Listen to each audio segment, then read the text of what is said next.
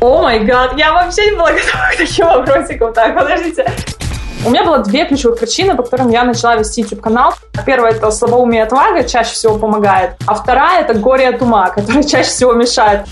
Мне кажется, я бы цветы в тепличке выращивала, потому что мне так нравится все, что связано с природой. Я верю в то, что всем станет лучше, если мы все будем брать деньги за свою работу, если мы все будем четко делать свою работу.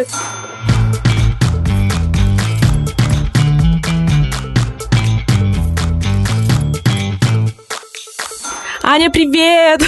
Привет!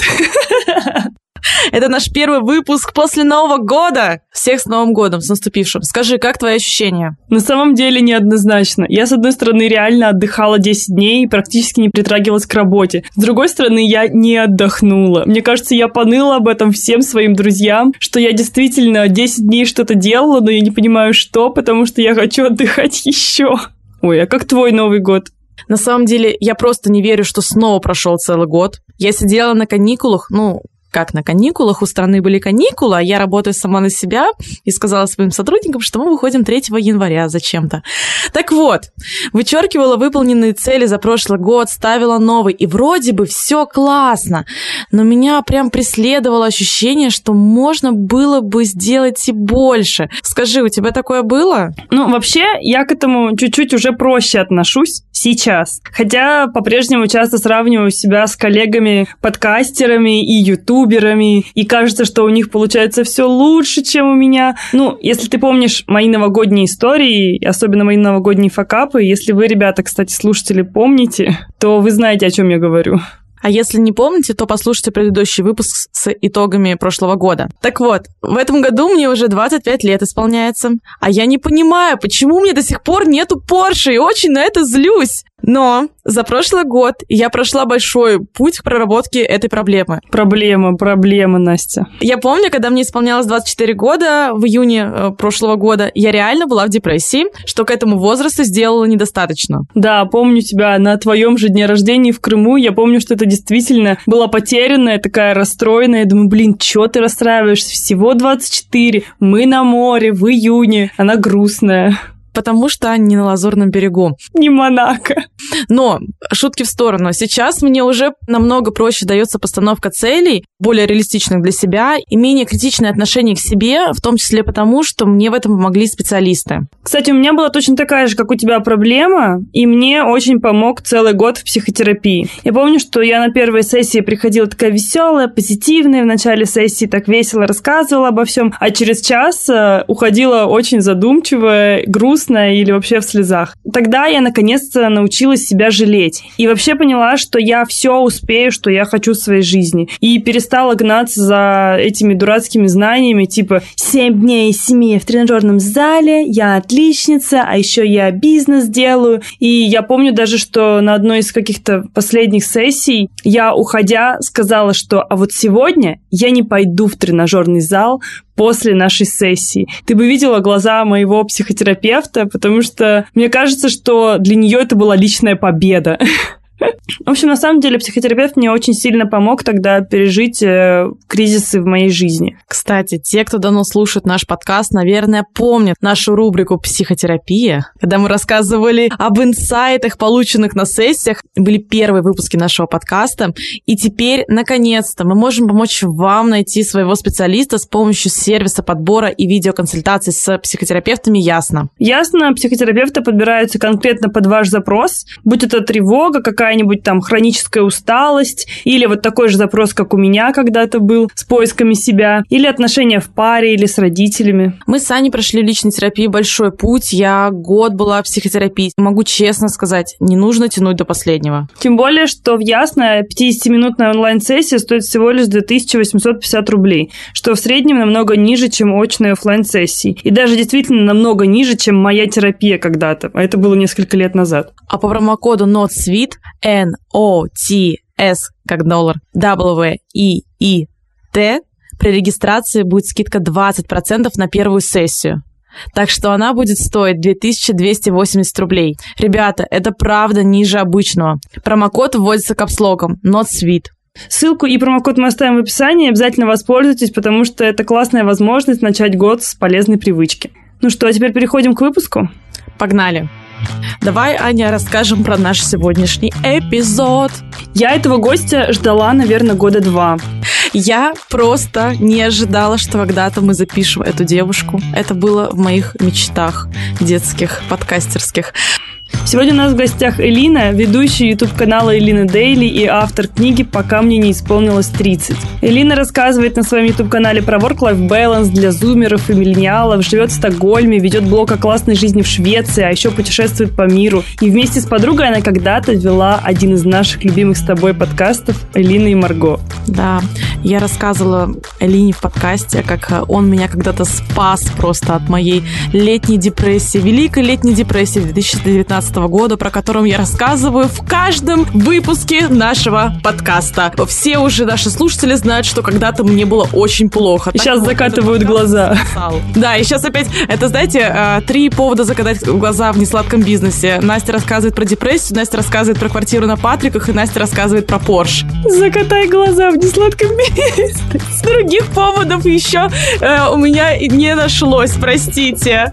На самом деле, очень классный разговор у нас с Элиной получился, очень вдохновляющий, и Элина сама прошла этот путь такого человека с синдромом самозванца к очень гармоничной, так сказать, личности, и мне очень нравится и ее YouTube-канал, и подкаст, который уже сейчас не существует. Вот как раз в выпуске мы и спросили, почему она сделала книгу, как они закрыли свой подкаст и почему они приняли такое решение. Кстати, отпишитесь нам обязательно, если вы тоже слушали э, подкаст Элины и Марго. Нам будет очень приятно, потому что мы не раз его включали в подборку своих любимых подкастов в нашем Инстаграме. И еще мы поговорим про то, как продвигаться на YouTube, как монетизировать контент и стать полноценным блогером и зарабатывать этим на жизнь.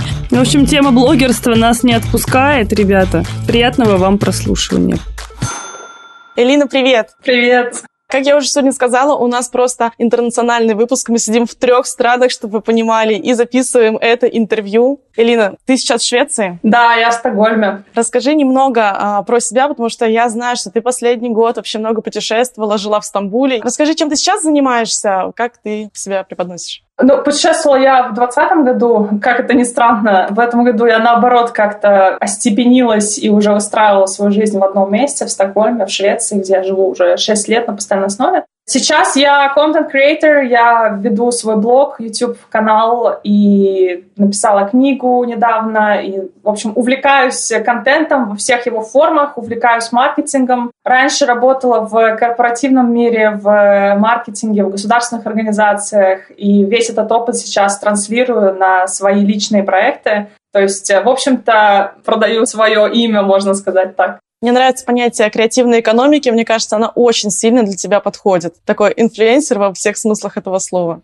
Да, я вообще фанат этой темы безумно. Я так счастлива, что об этом стали говорить, и что стали говорить про заработок для блогеров, про разные формы заработка, о том, что нужно зарабатывать, что это круто и весело. Прям вот я, мне кажется, могу с флагом вот так вот идти первой в колонне тех людей, кто поддерживает всю эту тему. Слушай, а когда ты уже уходила из найма, у тебя уже был заработок второй параллельный в блоге, но тебе вообще не страшно было в этот момент, что а вдруг сейчас все закончится? Ну это же такая непостоянная история. Сегодня блог, завтра там, не знаю, YouTube закрыли или еще что-нибудь. Не было ли тебе в этот момент как-то боязно уходить с все-таки такого постоянного места работы? Мне было страшно, потому что я понимала, что мне будет хуже, если я останусь, потому что мне было прямо уже нехорошо на моей работе, исключительно в том смысле, что я не видела для себя интерес развиваться в той сфере, где я была. Мне компания безумно нравилась, у меня был отличный коллектив, все было вообще замечательно, но для души это вообще мне как-то не подходило больше. Весь этот ритм жизни. В то время мы еще работали там пять дней в неделю в офисе, то есть меня очень и выматывало в физическом и эмоциональном плане, больше тот формат работы, который у меня был раньше. Поэтому мне было страшно остаться там и чувствовать себя еще хуже. И я осознала, когда я уходила из офиса, из найма, что я всегда могу вернуться обратно мои навыки со мной, они никуда не денутся, я всегда развиваюсь в этой сфере, я не пропаду, и там работать в маркетинге это не единственное, что я могла бы делать, и в худшем случае я бы нашла еще какой-нибудь там способ зарабатывать деньги. И плюс, конечно, у меня была какая-то абсолютная такая уверенность в том, что все будет окей. То есть, знаете, это был тот случай, когда я даже не рассматривала другой вариант, я даже не предполагала, что может что-то пойти не так. Это может быть такая немножко тупая уверенность да, в себе, но иногда это работает каким-то образом. Слабоумие отвага.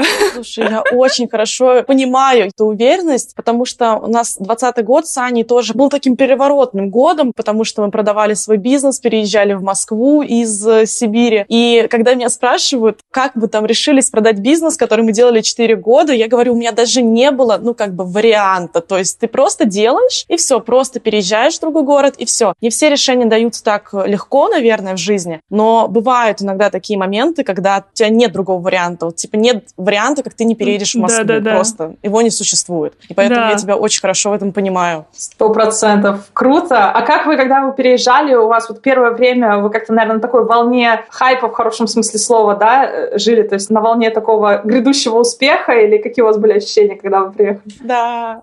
Мне кажется, Настя как раз была тем человеком, который на волне успеха, а я такая приехала и такая, и что я здесь делаю? Вот я просто все бросила, вот, чтобы ты понимала, я приехала, у меня даже не было работы в Москве, я такая приехала и такая, ну все, началась суровая жизнь. Я теперь больше не маленькая девочка.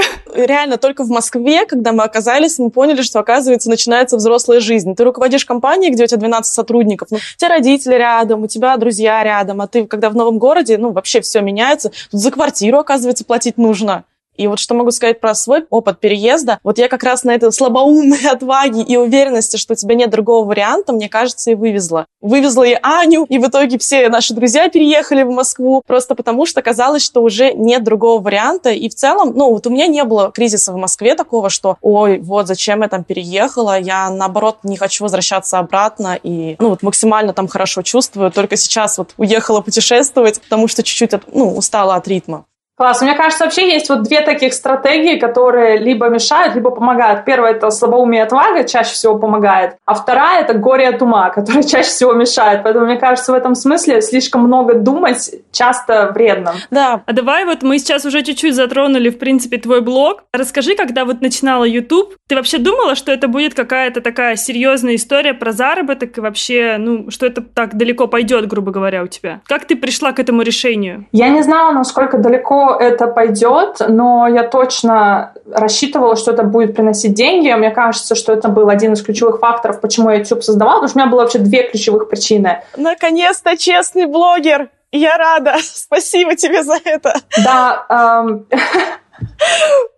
В общем, у меня было две ключевых причины, по которым я начала вести YouTube-канал. Первое, это мне действительно хотелось делиться своим опытом. Я к тому моменту уже пять лет жила в разных странах и училась много где, и работала много где, и мне просто хотелось иметь платформу, где я могу об этом всем рассказывать. И второе, я знала, что я хочу на этом зарабатывать, потому что я представляла себе объем работы, с которым мне предстоит столкнуться, и я понимала, что на просто таком добровольном желании и каком-то безудержном веселье я долго не протяну, если я буду это делать без какой-то какой-то финансовой подоплеки. И к тому же у меня на тот момент был уже три года свой проект, онлайн-журнал. В тот момент этот формат еще работал. И у меня была тоже команда из ребят, фрилансеров, волонтеров, то есть мы все работали бесплатно, и я не могла понять, как это монетизировать, чтобы платить людям, чтобы как-то вообще финансово поддерживать все вот это вот предприятие, скажем так. И я поняла в тот момент, что мне сложно разобраться в финансовой схеме при наличии команды, и что мне нужно искать такой проект, где я смогу сама отвечать за все, по крайней мере, на ранних стадиях, потому что это будет проще монетизировать, и мне будет понятнее, как тогда вообще устанавливать какие-то цены и вообще как работать с этим, как строить финансовую какую-то модель. И тогда я решила, что нужно делать что-то свое, и мы разговаривали с моим другом, и он мне тогда говорил, что слушай, давай, тебе нужно начинать YouTube-канал, а я думала, ну это столько мороки, потому что монтировать эти видео и вообще снимать. И... А какой это год был? Это был 2015 год, летом я начинала, и тогда уже было много классных каналов на YouTube. И я тоже думала, что, ну, уже же есть какие-то такие вроде прикольные каналы, зачем я буду делать свой. Но вот как-то в разговоре с друзьями потом я поговорила с своей семьей, они тоже меня очень поддержали, потому что им это, можно сказать, выгодно, потому что тогда они бы видели вообще меня чаще на экране, да, потому что мы живем далеко друг от друга и редко виделись на тот момент. И они говорили, конечно, давай мы будем наблюдать за там, твоими приключениями. И, в общем, как-то все сложилось и понеслось. И знаете, кстати, классно, у меня был MVP, можно сказать, потому что я не сразу купила камеру. Я решила взять на прокат камеру у друга. На три недели я взяла у него камеру, потому что я думала, ну, это большая инвестиция, там, не знаю, 600 евро, да, на тот момент для меня это прям было много. Я думаю, сейчас тратить эти деньги я не хочу, а вдруг мне не зайдет, в общем, вдруг мне не понравится снимать. И я сняла там где-то три, может быть, видео на его камеру, поняла, что, в принципе, как-то я это вывожу, я смогу с этим жить. И тогда уже мы с мамой отправились в магазин, и вот с тех пор все, поехала. И до сих пор еду на этом и выезжаю каким-то образом.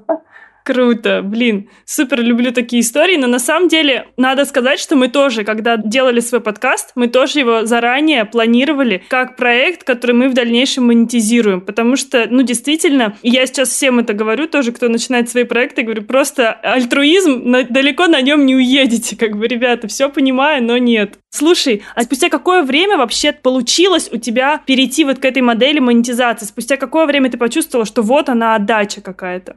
Через год э, ко мне приходили какие-то первые возможности, это были небольшие суммы. Я помню, мне заплатили там 4 тысячи за интеграцию, прям такую полноценную в YouTube. Я думала, вау, 4 тысячи рублей, это же классно первые деньги. Да, это мы, это мы рассказывали, как у нас с Аней первая интеграция в подкасте была 2000. Мы тоже такие, это просто вау, мы хоть как-то это отбили выпуск. А я слушала, да, с Машей вы делали интервью Арзамасовой, да-да-да. Да, да, да, с Машей давай, точно. Ну, в общем-то, это было для меня очень важно, действительно, чтобы это все начало окупаться, как, не то чтобы как можно скорее, но чтобы это вообще в какой-то момент стало приносить деньги. Слушай, а вот этот вот первый год, ты понимала, к какой цели идешь? То есть ты прямо замотивирован? Тебе не казалось, что это долго? Что в какой-то момент, э, ну, как бы не хотелось остановиться? Что я вот сейчас думаю, мне кажется, что за год может пройти столько всего, и можно за год просто перекрутить у себя в голове столько мыслей, потому что мы сейчас начинаем YouTube-канал, и мне сейчас кажется, что так медленно все это растет, это так сложно. Я не представляю, как это было пять лет назад, конечно, там шесть. Может, ты расскажешь? Да, это инвестиция в долгосрочной перспективе, конечно же, раскрывается. И собирались долго подписчики. И поначалу как-то... Конечно, я не ожидала, что у меня сразу будет там 100 тысяч подписчиков. Я как-то всегда просто надеялась, что их будет больше. И бывали моменты, когда меня расстраивало, что рост идет медленно. Я просто действительно была очень погружена в этот процесс. Мне очень помогло, что я училась тогда в Швеции. Я только-только переехала в Швецию, и мне было о чем говорить. То есть мне было еще, знаете, такой элемент фан-проекта, где я могу все-таки там показать что-то людям, как здесь супермаркеты люди ходят, как здесь елку наряжают. И я вот думала, окей, я как-то вроде как бы и веселюсь, и какое-то наслаждение получаю, но все-таки я еще и надеялась, что это во что-то выльется. Хотелось ли мне бросить? Ну, за 6 лет ведения YouTube-канала мне хотелось бросить это 6 тысяч раз, наверное, примерно. Я только в этом году как-то более-менее успокоилась на эту тему и решила, что просто, просто его веду, и пока это работает, пока это тоже приносит деньги. Вообще уже давно деньги перестали быть ключевым для меня моментом или ключевой причиной, по которой я веду канал, потому что сейчас уже я вижу очень много других смыслов за всем этим делом, но как-то вот я, наверное, перешла через этот этап и успокоилась уже. Слушай, как ты занималась продвижением канала? Потому что на самом деле э, способов не так много продвижения на YouTube. Возможно, раньше органика работала вообще отлично, но, может быть, ты даже расскажешь, как в начале это продвижение проходило и как ты сейчас им занимаешься? По правде говоря, мне кажется, что сейчас органика работает чуть ли не лучше, чем тогда, потому что я вижу огромное количество примеров каналов, которые вот так вот взлетают и набирают за год в два раза больше подписчиков, чем то, что есть у меня сейчас. Тогда это тоже была органика. Мне очень помогло то, что у меня было сообщество из моего онлайн-журнала, как раз-таки из Melon, и я первых зрителей привела через свой журнал. То есть первые там тысячи подписчиков приходили оттуда. И потом я просто делала какой-то контент, который иногда ситуативно заходил и приводил тоже людей. Но за все годы канала у меня есть, наверное, ну, несколько, может быть, там 6 или 10 видео, которые реально приносили прямо очень много людей на канал. В основном основном это как-то по чуть-чуть везде я все собирала. И, конечно, коллаборации с другими блогерами в любом случае тоже, на мой взгляд, эффективны до сих пор. Просто нужно подбирать какие-то формы подходящие. И везде по чуть-чуть. Вообще YouTube — это такая вещь, где это кажется, что вот оно одно видео вышло, и все, да, оно там живет само собой. Но на самом деле ты еще и там подбираешь все эти киворды, чтобы они как-то вписывались э, и всплывали, помогали твоему видео показываться большему количеству людей. Ты постоянно пушишь свое видео через через другие каналы, ты постоянно пушишь внутри YouTube. Там же тоже очень много инструментов, которые многие игнорируют до сих пор. Это вкладка сообщества, это, так сказать, сторис, сюжеты внутри YouTube есть тоже. Сейчас шортс очень-очень активно набирают обороты, тоже для меня это очень интересная штука, которую я тоже очень хочу потестировать. И мне кажется, сам по себе YouTube дает очень много инструментов, чтобы продвигать свои видео, но тут нету такого какого-то, знаете, уникального рецепта, как сделать, чтобы видео запустилось или как сделать, чтобы канал запустился. И я тоже не считаю себя мега-гиперэкспертом в этом, то есть я понимаю, как работают все инструменты, но я все равно могла бы делать что-то лучше, чтобы свой канал еще больше растить. До сегодняшнего дня у меня не было, наверное, это в приоритете, но вполне вероятно, что, например, в следующем году я буду больше времени этому уделять. Я не знаю, слышала ли ты про такую теорию, но ты знаешь Моргенштерна, что, естественно, этот чувак, который сейчас э, как бы везде бьет все хит-парады, когда-то он выходец был с Ютуба. И многие про него говорят, что он так быстро взлетел и так быстро хайпует как раз потому, что он выходец из Ютуба, потому что он умеет точно подлавливать, что вот есть какие-то алгоритмы и что всегда нужно больше делать, то есть куда уже эпатажнее. Но сейчас уже многие говорят, что действительно он уже сделал все, что мог, и дальше уже что еще может быть круче, чем пукнуть в микрофон, типа, что еще можно придумать, как он и еще раз, грубо говоря, преодолеет себя, сделает что-то круче, чем он сделал уже сейчас. Есть ли такое вообще на Ютубе? Чувствуешь ли ты вот эту гонку за контентом, за тем, чтобы в следующий раз сделать что-то круче для своих подписчиков, чем это было в прошлый раз? Лично в моей системе координаты, системе ценностей ведения канала пока что нету такого пунктика подобной идеи про гонку.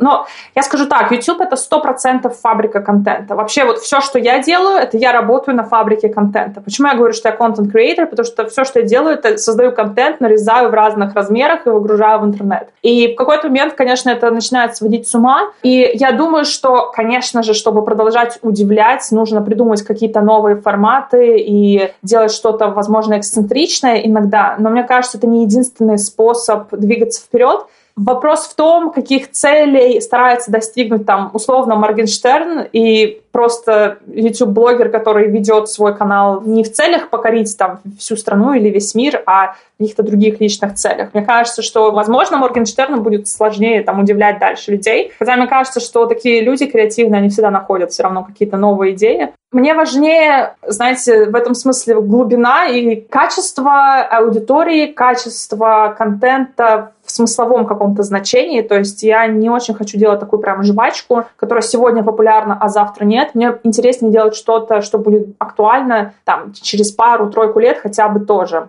И знаете, еще здесь такой есть момент важный, который я тоже, наверное, в этом году выделила для себя, что помимо того, чтобы постоянно участвовать вот в этой вот гонке создания контента, мне важно себя наполнять и себя развивать тоже, потому что как я могу делать качественный контент, если я перестаю развиваться, если мне нечего дать людям нового, если мне нечем делиться какими-то свежими мыслями, свежими там, умозаключениями и взглядами на мир. И поэтому я бы, наверное, не смогла быть в бесконечной вот этой вот погоне за какой-то уникальностью и эксцентричностью, просто потому что у меня бы тогда не было бы времени, чтобы самой развиваться развиваться как личность. Мне тоже кажется, что эта гонка, она такая очень выматывающая игра, и что это часто игра в одни ворота. Вроде бы ты получаешь отдачу, но это неравноценно всегда. Сто процентов. Здесь нужно понимать, что мы же вроде как, с одной стороны, хотим людей развлекать и дать им что-то полезное, но, с другой стороны, эти люди сегодня смотрят тебя, а завтра они тебя не смотрят, и ты не можешь только ориентироваться на людей и делать что-то только ради людей, чтобы удержать их внимание к себе. Мне кажется, что это даже не совсем здорово, потому что это значит, что ты себя заталкиваешь на задний план и не думаешь о своем росте, о своем развитии, о своем ментальном состоянии. Поэтому эти гонки, мне кажется, это отличная стратегия в какой-то момент, если ты хочешь резко прийти к какому-то росту быстрому, хоть это и будет тяжело. Но вопрос в том, как потом удержать себя на вот этой вот верхушке, когда ты туда придешь, тебе же нужно поддерживать статус, если ты хочешь продолжать иметь такой же хайп вокруг себя. Мне очень нравится то, что делает Моргенштерн, мне очень нравится то, что делают тиктокеры ребята. И просто э, что я думаю, мне надо было защитить Аня, не смотри на меня так. Просто мне кажется, что у каждого из нас есть своя чуйка на какие-то вещи. Каждый из нас понимает какую-то свою тему. И если ты, правда, хочешь быстро набрать аудиторию, тебе нужно делать хайповый контент, но ты и понимаешь, ты чувствуешь, как его делать. То есть я вот не чувствую, как э, сделать что-то вирусное. У каких-то лю- людей это получается, и я думаю, что когда ты выдаешь такой контент регулярно, что и делает в целом Альшер, люди уже к этому привыкают. И если меня спросят, если он не будет выпускать ничего три года, будет ли или я ждать новую вот трека через три года, да, буду. Поэтому я думаю, что тут все имеет место быть, и даже хайповый контент можно выпускать регулярно. И это круто, потому что это значит, что он все равно выстроил вокруг себя сообщество людей, которые преданно к нему относятся. Угу. Я вот хотела узнать, слушай, а в какой момент блогерство становится профессией? Изначально ты говорила, что для тебя это э, был способ монетизации, но все равно, согласись, это сейчас очень популярна тема инфлюенсерства, и все-таки люди сейчас, которые создают какой-то контент, какое-то пространство, чувствуешь ли, что ты сейчас вот имеешь какой-то медийный вес, то есть что ты влияешь на, на чье-то мнение? Чувствуешь ли ты за это свою ответственность? Я не чувствую какую-то тяжелую ответственность, потому что я верю в то, что каждый человек сам несет ответственность за свою жизнь, и можно слушать сколько угодно разных людей, но все, что ты делаешь в жизни, ты делаешь это по своей воле. Вне зависимости от того, прислушивался ли ты к чему-то совету или нет, решение принимаешь ты сам, и только ты своей жизнью управляешь, вот если мы говорим про какие-то конкретные действия. Но чувствую ли я какой-то медийный вес? Да, это произошло, наверное, впервые, кстати, довольно рано, где-то там после первого или второго года ведения канала, когда ты видишь элементарно, что после твоего видео о том, как э, я сходила в секонд-хенд и купила там одежду, мне люди стали писать директ, ой, Алина, я там всегда стеснялась ходить в секонд-хенды, а сегодня я пошла и нашла что-то, и классно, спасибо, что ты мне открыла эту возможность, да, или открыла глаза на эту возможность. Или очень много людей, что вообще меня повергло в шок, э, решили уехать жить в Стамбул, и вот я прямо тоже знаю, ну там, около 10 как минимум человек, которые уехали жить в Стамбул. Блин, я тоже, когда следила за твоей жизнью в Стамбуле, я тоже об этом думала. А кто-то поехал просто путешествовать, кто-то поехал жить. То есть это действительно, ты видишь, что люди берут какие-то идеи и используют их в своей жизни, применяют их, и им это нравится. И я сижу такая, окей, вау, это классно, что если я могу показать что-то людям, и им это подходит, это супер. Да, я, кстати, недавно, когда вот готовилась к нашему интервью, тут я просто вбила тебя в поисковике и нашла какое-то видео, где просто какая-то девушка такая, так, вот у нее какой-то курс опять вышел. Три месяца назад она заявляла абсолютно другое. И я такая, о боже мой, человек поменял свое мнение. Какой кошмар. Иногда этот хейт просто он какой-то очень, ну, то есть абсурдный. Ты как-то пыталась с этим работать? Ты замечала такое на себе? Слушайте, ну я не вижу смысла здесь для себя работать над этим, потому что это не моя проблема, это проблема тех людей, которые видят то, что они хотят, мы же, знаете, как вообще воспринимаем информацию? Мы слышим то, что мы хотим слышать. Очень сложно услышать то, что реально хочет сказать другой человек. Мы выбираем для себя какие-то фрагменты, складываем их в удобный для себя пазл. И почему очень часто людям сложно принимать, например, чужое мнение? Потому что они не готовы его услышать и понять. И в этом смысле люди, которые пытаются там анализировать поведение инфлюенсеров онлайн, они же это делают только на какой-то тонкой тонкой такой плоскости, тонкой поверхности, исходя из 10-минутного контента, который они видят от этого человека раз в день, да, будь то в YouTube или в Stories. Но это же только 10 минут жизни, которую я здесь вам показываю. У меня в сутках есть еще 23 часа и 50 минут, которые я не показываю на публику. И никто не может знать, что у меня происходит в голове, что у меня происходит в жизни за кадром, помимо того, чем я делюсь в кадре. Но это просто мы сами создаем себе вот такую вот реальность, и потом сами же удивляемся, что эта реальность внезапно меняется. А на самом деле, ну, мы же не можем вообще никак контролировать это. Мы можем контролировать только свою реакцию. Скажи, как происходит монетизация у тебя на YouTube? Это рекламные интеграции, и по твоему опыту, сколько примерно стоит один просмотр для того, чтобы нам понять, как вообще складывается эта креативная экономика, про которую мы сегодня говорим?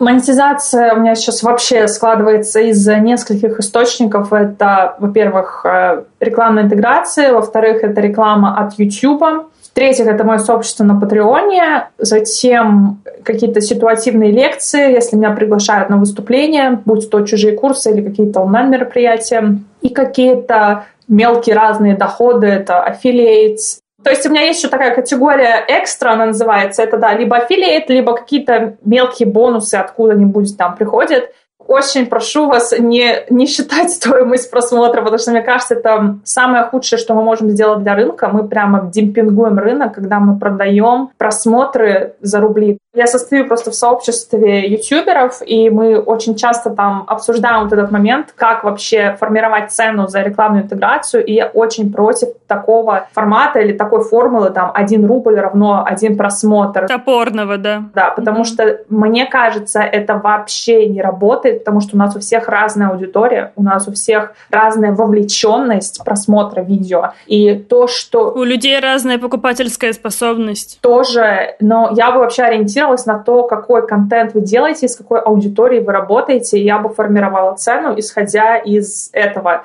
И плюс я всегда тоже указываю на то, что мне кажется важным вкладывать в свою цену также работу, то есть стоимость твоей работы, количество часов, которые ты затрачиваешь на то, чтобы там, сделать видео, если мы говорим сейчас про YouTube конкретно, стоимость услуг монтажера. Может быть, ты продаешь в этом видео рекламу, значит, ты должен также внести стоимость э, твоего сейлс-менеджера или какой-то комиссии, которую ты ему платишь за то, чтобы он продал рекламу на твоем канале. То есть здесь есть очень много таких мелких факторов, которые тоже нужно вносить в стоимость. А скажи, как у тебя в процентном соотношении сейчас распределяется? Ты можешь не называть конкретных цифр, просто интересно.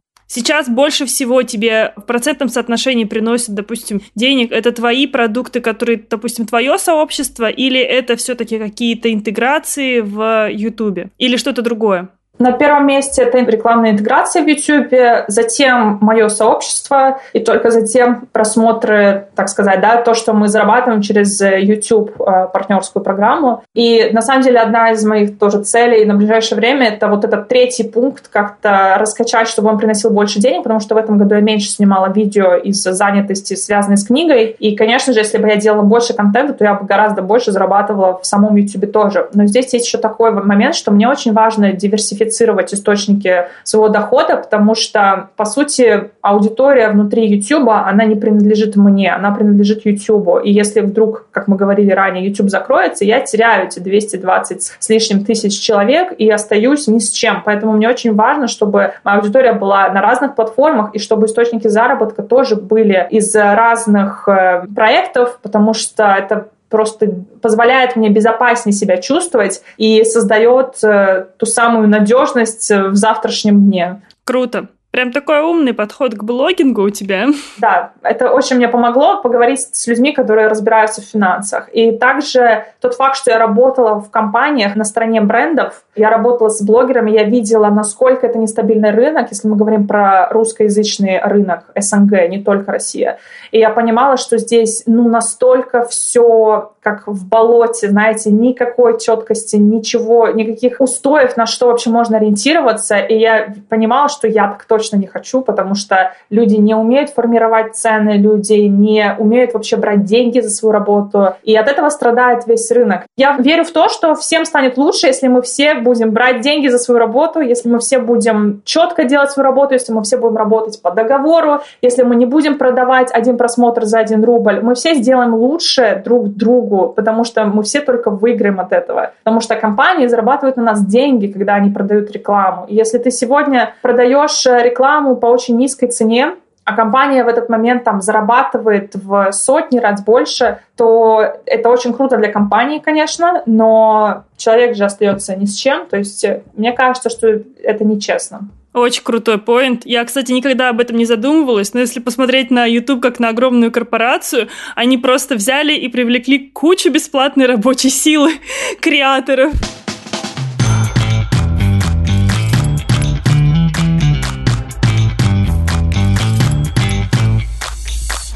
Лина, книга.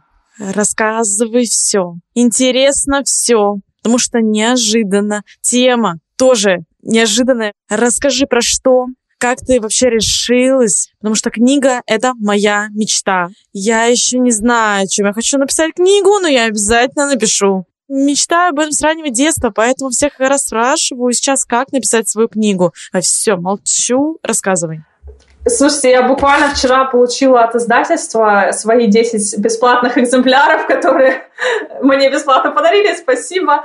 О, а скажи, пожалуйста, а мы можем разыграть какую-нибудь одну книжку э, за, там, не знаю, лучший комментарий, который ты сама выберешь под видео или в подкасте? Давайте. Ой, да вообще с удовольствием. Ребята, смотрите конкурс, комментарии в подкасте и на YouTube. Напишите комментарий к этому видео или выпуску, какой главный урок вы вынесли в своем возрасте, который у вас сейчас есть. Важно, 20 вам лет или 30. В общем, какой-то главный урок. Мы выберем победителя к Новому году. Мы выложим видео 17 декабря. Ребята, дисклеймер. Мы не выпустили этот выпуск ни 18 декабря, ни 19, ни даже на новогодних каникулах. Поэтому мы продлеваем наш розыгрыш книги с Элиной. Конкурс будет проходить в нашем Инстаграм. Переходите по ссылке в описании, ищите там пост, оставляйте свои комментарии, и мы вместе с Элиной выберем победителя. О результатах конкурса мы тоже расскажем в нашем Инстаграм, поэтому подписывайтесь и следите за обновлениями. Так, ну что, погнали. Значит, с чего бы мне начать? Вы знаете, с книгой так получилось, что я вообще вот этой темой 30-летия. Книга вообще, в принципе, про кризис четверти жизни. Что это такое? Это когда человек, вот чаще всего в возрасте от 20 до 30, но в реальности этот кризис четверти жизни длится там до 35, до 37.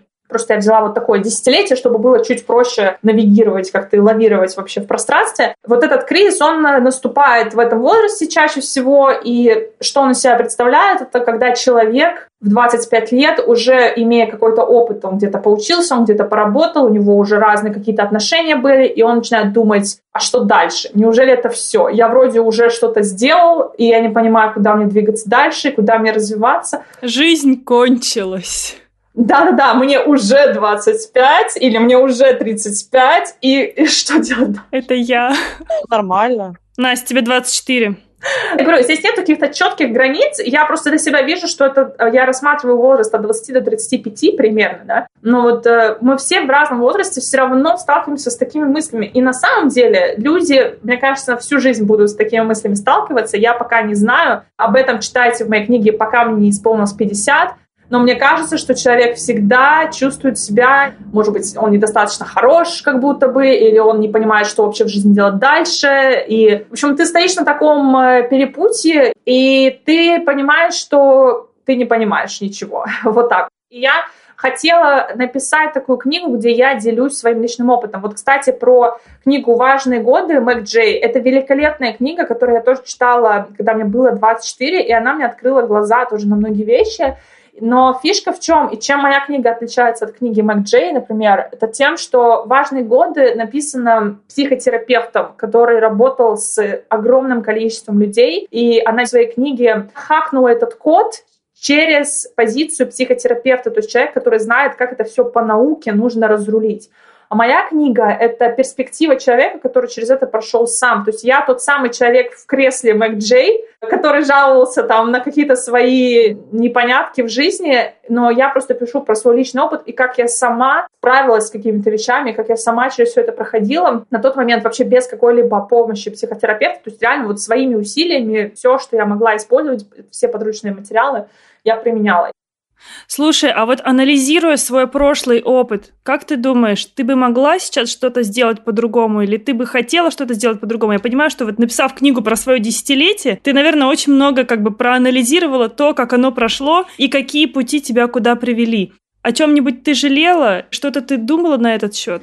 Конечно, на протяжении этих 10 лет были моменты, когда я понимала, что я где-то сделала не так, как стоило бы сделать. И были моменты, когда я очень жалела об этом однозначно. Прямо очень такие, ну, достаточно было разных ситуаций. Сейчас я понимаю, что это были просто уроки, и нужно было научиться таким путем, даже если тебе было неприятно или больно в какие-то моменты. Но я это все сделала своими руками. Это тоже про то, что ты берешь ответственность за свои действия. Ты понимаешь, что окей, ты там накосячила где-то, но это ты сама сделала, не кто-то тебя надоумил, это ты пришла к таким умозаключениям. И да, сейчас ты очень недовольна результатами того происшествия, но теперь ты будешь знать, что в следующий раз ты сделаешь по-другому. Поэтому сейчас э, не, не жалею уже ни о чем. Ну, потому что, знаешь, поезд ушел, что тут уже жалеть. Но зато есть какое-то осознание, что окей, надо, может быть, немножко в другом ключе мыслить в следующий раз, когда какие-то решения я буду принимать. Хочешь ли ты написать такую книгу через 10 лет еще? Абсолютно рассматриваю этот вариант. И вообще я бы, наверное, хотела еще писать книги в будущем. Посмотрим. Все-таки, чтобы написать книгу, тебе нужен какой-то внутренний позыв и ресурс для этого. И под ресурсом я подразумеваю в том числе и жизненный опыт, которым ты готов делиться. Если мы говорим про книги такого характера, то есть нон-фикшн, да. Насколько я знаю, если у тебя все равно нет какой-то аудитории, если ты не блогер, то выпустить свою книгу — это уже занятие такое скорее, что для себя, потому что без имени ее продать будет сложно, продвигать ее будет сложно. Вот. тебе издательство самостоятельно приходило, либо ты шла в издательство? В общем, как это происходит, процесс? Это как раз то, о чем я хотела закончить к прошлому вопросу Аниному добавлю. Ко мне приходило одно издательство в 2018 году, и мне предлагали написать тогда книгу на вообще другую тему. И эта тема настолько во мне не откликнулась, то есть вот как раз того ресурса какого-то, наверное, не было внутри, желания не было. И я понимала, что окей, вау, значит, есть возможность книгу написать, но мне нужно быть уверенной в том, что я захочу говорить на ту тему, которую я выберу. Потому что если ты начинаешь писать книгу на неинтересную для себя тему, то это будет очень такой сложный процесс. И вот как раз в 2020 году ко мне пришла идея, вот эта четкая прямо мысль, что вот об этом я хочу написать книгу. То есть, во-первых, я хочу написать книгу, а во-вторых, она будет именно об этом. И тогда я уже сама стала искать эм, возможности как-то сделать. И сначала я обратилась в то же издательство, которое ко мне пришло ранее, и они меня там морозили пару месяцев примерно, не могли мне дать никакой точный ответ, и в итоге они меня отказали. Им эта тема оказалась не актуальна. И я тогда стала искать другое издательство и написала в Альпину, и я очень верю в то, что это вот прям был знак, потому что я очень давно хотела поработать с Ириной Гусинской. Она заместитель главного редактора в Альпине. И она просто очень крутая. Она выпускала там очень много бестселлеров, которые в Альпине есть. И я как-то раньше стеснялась ей писать, потому что я думаю, ну, они там издают Лобковского, и я тут приду со своей книжонкой. Ну, и как-то я, в общем, не решалась ей писать. И когда вот меня первое издательство уже отморозило, я поняла, что все, ждать некогда, пишу Ирине напрямую. И я ей написала, и она на следующий день мне ответила, и она мне сказала, слушай, вот у нас там редколлегия через неделю, я твою идею им представлю, мне вообще нравится, посмотрим, что скажут коллеги, и я я к тебе вернусь. И через неделю она вернулась прямо с конкретным предложением, они там сделали мне уже сразу офер, и все, то есть э, там мы уже стали обсуждать какой-то договор. И вот это для меня было такое тоже напоминание, что если ты знаешь сразу, что ты хочешь сделать, с кем ты хочешь это делать, то иди сразу к этому человеку. Не нужно ходить окольными путями, искать там какие-то запасные варианты. Нужно пробовать сразу делать то, в чем тебе как-то интуиция подсказывает, что нужно туда идти. Моя больная любимая тема — это ваш подкаст с Марго. Могу такую прямо от себя историю рассказать личную. Я тут переслушивала ваши выпуски. Правда, я очень люблю, я прямо сейчас говорю, у меня мурашки по коже, потому что я много выпусков ваших слушала, когда у нас была с Настей кондитерская, и я помню себя вот э, девочкой, когда я стояла там прям где-нибудь э, у нас в цехе, и я думала о том, что, блин, вот мне так этого сообщества не хватало, я ждала ваш подкаст каждый раз его выхода, потому что мне реально не хватало вот таких вот друзей, которые вот так вот мыслили, как вы. И сейчас я понимаю, что, ну, для себя э, я пока что не нашла похожего продукта ни в подкастах, ни на Ютубе. Я смотрю, конечно, периодически что-то и слушаю много подкастов в силу своей профессии, но э, все равно это не то же самое. Нет ли у тебя какого-то ностальгического чувства после того, как вы вот закрыли подкасты и сейчас ничего не продолжаете делать? Ну, у меня такого чувства нет, просто потому что я с Марго общаюсь, и мы продолжаем там как-то перебрасываться аудиосообщениями, поэтому мой подкаст подкаст с Марго, он всегда вот здесь вот, и,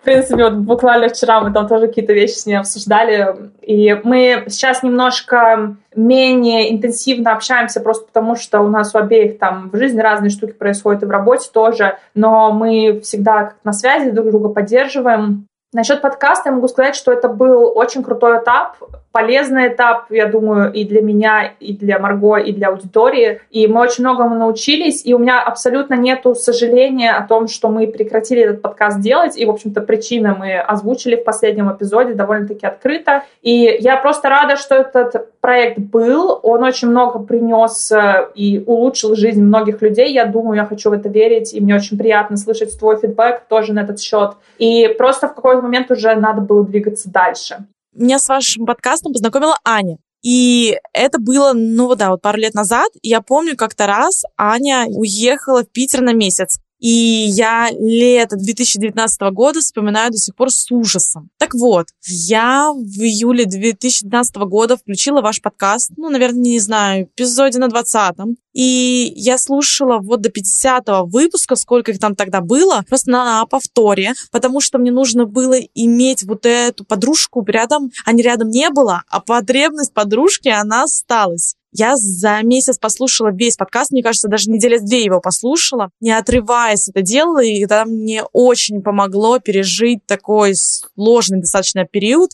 И когда вы выпустили последний выпуск о том, что вы его закрываете, я сейчас помню, я летела из Сочи в Москву и сижу в самолете, я не могу его слушать, у меня слезы на глаза наворачиваются. И я тогда его серьезно послушала минут 20, я просто не смогла заслушать до конца. И когда мы сейчас готовились к выпуску, я ехала из Сочи в Ереван, и я опять сижу в самолете.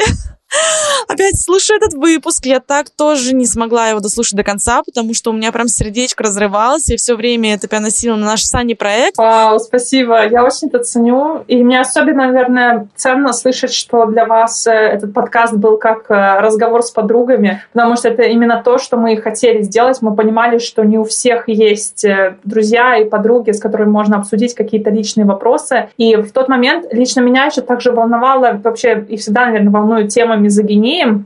И мне хотелось создать такое сообщество для девушек, для женщин и для девочек, где мы можем просто говорить о каких-то вещах, будучи в любви друг к другу, без какой-то там зависти, без каких-то задних мыслей, а просто вот быть таким сообществом. Поэтому классно, что вы такими отзывами искренними поделились, потому что я прямо чувствую, что миссия выполнена, и я очень-очень-очень рада. Слушай, вот такой вопрос с этим связанный тоже. Настя уже частично обмолвилась, и я ей помню, что тоже об этом говорила, и я такая, Настя, а вот представь, что мы тоже закроемся. Она такая, ну да, ну закроемся когда-нибудь точно. И я такая, я прям не могу об этом думать. Ну, морально я понимаю, что, ну, у всего есть конец, и что мы все равно к этому когда-нибудь придем.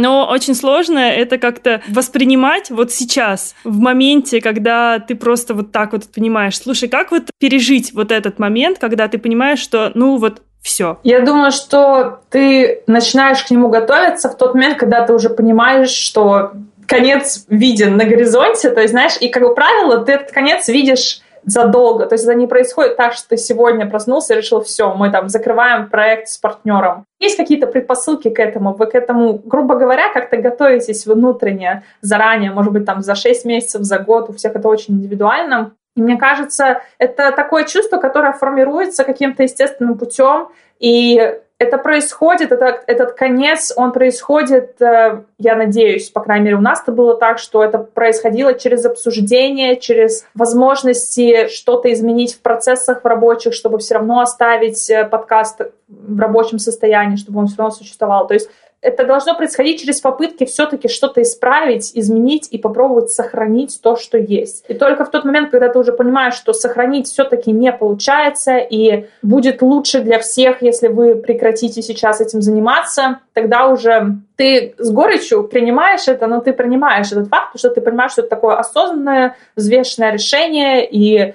ты это решение принял вместе с другим человеком, то есть это не только ты просто уходишь, захлопнув дверь, вы обговаривали это. То есть, мне кажется, вот здесь такой какой-то, наверное, уже, может быть, взрослый подход к этому очень помогает э, спокойно пережить такие ситуации. Это в целом, знаешь, расставание с любым партнером, расставание э, в любых отношениях, будь то рабочие, дружеские, романтические, мне кажется, это везде всегда будет сложно. И ты никогда не будешь готов к этому до конца. Но как только ты через это прошел, ты действительно, оглядываясь назад, чувствуешь себя хорошо, ты чувствуешь себя как-то цельно, ты чувствуешь благодарность за то, что вообще это все было, ты видишь, чему ты научился. Если удается сохранить отношения с партнером, это вообще великолепно, мне кажется, это просто верх какого-то навыка общаться с людьми. Поэтому через это можно пройти, через все можно, мне кажется, в жизни пройти. И это очень крутой опыт, на самом деле, закрывать какие-то проекты и именно понимая, что здесь ты больше ничего не можешь сделать.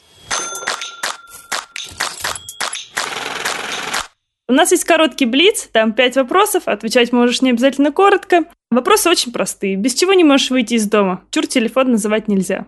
Сейчас без варежек. О, да, у вас минус 17.